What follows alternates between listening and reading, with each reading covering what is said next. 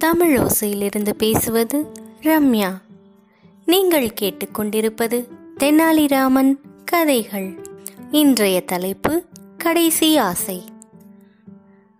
விஜயநகரத்தை ஆண்டுட்டு வந்துட்டு இருந்த கிருஷ்ணதேவராயரோட அம்மாவுக்கு வயசாயிருச்சு. அவங்களுக்கு அடிக்கடி உடம்பு சரியில்லாமல் போய்கிட்டே இருந்துச்சு.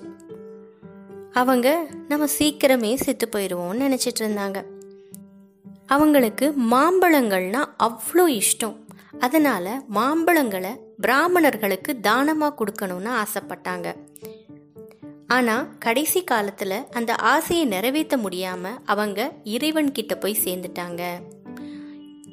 இன்னொரு காரணம் மாம்பழங்கள் அப்போது சீசனும் கிடையாது. அவங்க அம்மாவோட ஆசை நிறைவேறாமலேயே போனதுனால மன்னருக்கு கஷ்டமாக இருந்தது.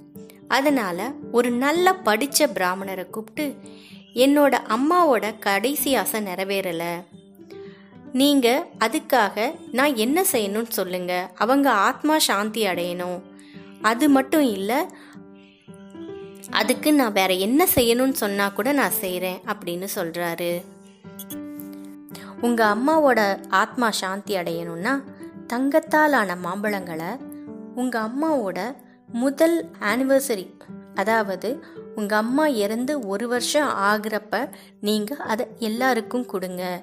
அதாவது பிராமணர்களுக்கு அப்படின்னு சொல்கிறாரு அதே மாதிரி எல்லா பிராமணர்களுக்கும் அவங்க அம்மா நினைவாக மாம்பழங்கள் தங்கத்தால் ஆன மாம்பழங்களை பரிசா கொடுக்கிறாரு மன்னர்.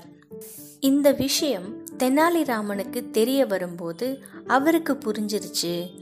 பிராமணர்கள் எல்லோரும் மன்னரோட அறியாமையையும் உதவுற குணத்தையும் பயன்படுத்தியிருக்காங்கன்னு. அதனால இந்த பிராமணர்களுக்கு ஒரு நல்ல பாடம் புகட்டணும் அப்படின்னு அவர் நினைச்சாரு. அடுத்த நாள் காலையில எல்லா பிராமணர்களுக்கும் தெனாலிராமன் ஒரு அழைப்பிதழ் அனுப்புறாரு. அதுல எங்க அம்மாவோட மொத வருஷ திதி அன்னைக்கு நான் சில விஷயங்களை தானமா கொடுக்கணும்னு நினைக்கிறேன் அப்படின்னு சொல்றாரு.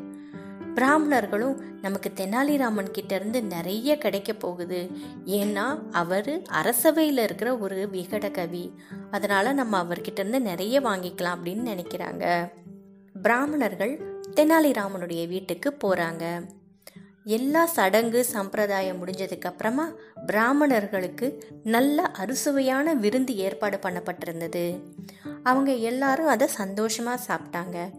சாப்பிட்டு முடிச்சதுக்கு அப்புறமா தானத்துக்காக அவங்க காத்துட்டு இருந்தாங்க அப்போ அவங்களால திடீர்னு பொறுக்கவே முடியல. ஏன் அப்படின்னா தெனாலிராமன் நல்ல இரும்பு கம்பிகளை அக்னியில காட்டிக்கிட்டு இருந்தாரு அது என்னன்னு விசாரிக்கிறப்ப அவர் சொல்கிறாரு எங்கள் அம்மாவுக்கு மூட்டு நோய் இருந்தது. அவங்களோட கடைசி காலத்தில் அவங்களுக்கு வந்து இந்த இரும்பு கோலில் நல்லா சூடு வச்சா சரியாக போகும்னு சொன்னாங்க. ஆனால் அவங்களோட கடைசி நிமிஷத்தில் அவங்க ஆத்மா பிரிஞ்சிருச்சு. அந்த ஆத்மா பிரிஞ்சதுனால அவங்களுக்கு செய்கிறதுக்கு பதிலாக பிராமணர்களாகிய உங்களுக்கு செஞ்சால் அவங்களோட ஆசை நிறைவேறும்னு நான் நினைக்கிறேன். அப்படின்னு சொல்கிறாரு பிராமணர்களுக்கு ஆச்சரியமாக இருந்தது. என்ன பைத்தியக்கார்த்தனமா சொல்லிக்கிட்டு இருக்கீங்க? எங்களுக்கு வச்சா அந்த இறந்து போன ஆத்மாக்கு எப்படி அது சரியாகும்? அது எப்படி சரியாகும் அப்படின்னு சொல்கிறாரு உங்களுக்கு யார் சொல்லியிருந்தாலும் சரி அவங்க பொய்யானவங்க அப்படின்னு சொல்கிறாரு இல்லைங்க நான் பொய்யே சொல்லலை. எப்படி மன்னர் தன்னோட அம்மாவோட ஆத்மா சாந்தி ஆகிறதுக்காக உங்களுக்கு எல்லாம் தங்கத்தாலான மாம்பழம் கொடுத்தாங்க? அதே மாதிரி என்னோட அம்மா மனசு சாந்தி ஆகிறதுக்காக நான் இதையே செய்யக்கூடாது அப்படின்னு சொல்றாரு. பிராமணர்களுக்கு உடனே எல்லா விஷயமும் புரிஞ்சிருது. தெனாலி அந்த மாம்பழங்கள் எல்லாத்தையுமே நான் உங்ககிட்டயே கொடுத்துட்றேன் என்னை விட்டுருங்க ப்ளீஸ் அப்படின்னு கெஞ்சுறாங்க. தெனாலிராமனும் அந்த தங்கத்தாலான மாம்பழங்களை வாங்கிட்டு பிராமணர்களை அனுப்பிடுறாரு. ஆனால் அந்த பிராமணர்கள் என்ன செய்கிறாங்க அப்படின்னா இதையெல்லாம் எடுத்துட்டு போய் மன்னர்கிட்ட சொல்லிடுறாங்க.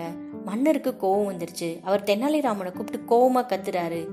உனக்கு தங்கத்தாலான மாம்பழம் வேணும்னா நீ என் கிட்ட கேட்டிருக்கலாம்ல. அது எதுக்காக பிராமணர்கள் கிட்ட இருந்து போய் பறிக்கிற? என்ன தெனாலி இப்படி பண்ணிட்டு இருக்க அப்படின்னு கேக்குறாரு. மன்னா நான் ஒன்றும் பேராசப்பட்டு அந்த மாதிரி வாங்கலை. நான் அவங்களோட தப்பான எண்ணத்தை மனசுல இருந்து தொடைக்கணுங்கிறதுக்காகத்தான் அந்த மாம்பழங்களை அவங்க கிட்ட வந்து வாங்கினேன். உங்கள் அம்மாவோட ஆத்மா சாந்தி ஆகிறதுக்காக நீங்கள் தங்கத்தாலான மாம்பழம் கொடுத்தா சரியாக போகும். ஆனால் என்னோட அம்மாவோட ஆத்மா சாந்தி ஆகிறதுக்காக நான் சூடு கொல்ல ஒரு சூடு வைக்கக்கூடாதா? இது என்னமன்னா நியாயம்? அப்படின்னு சொல்கிறாரு உடனே கிருஷ்ணதேவராயருக்கு புரிஞ்சிருச்சு.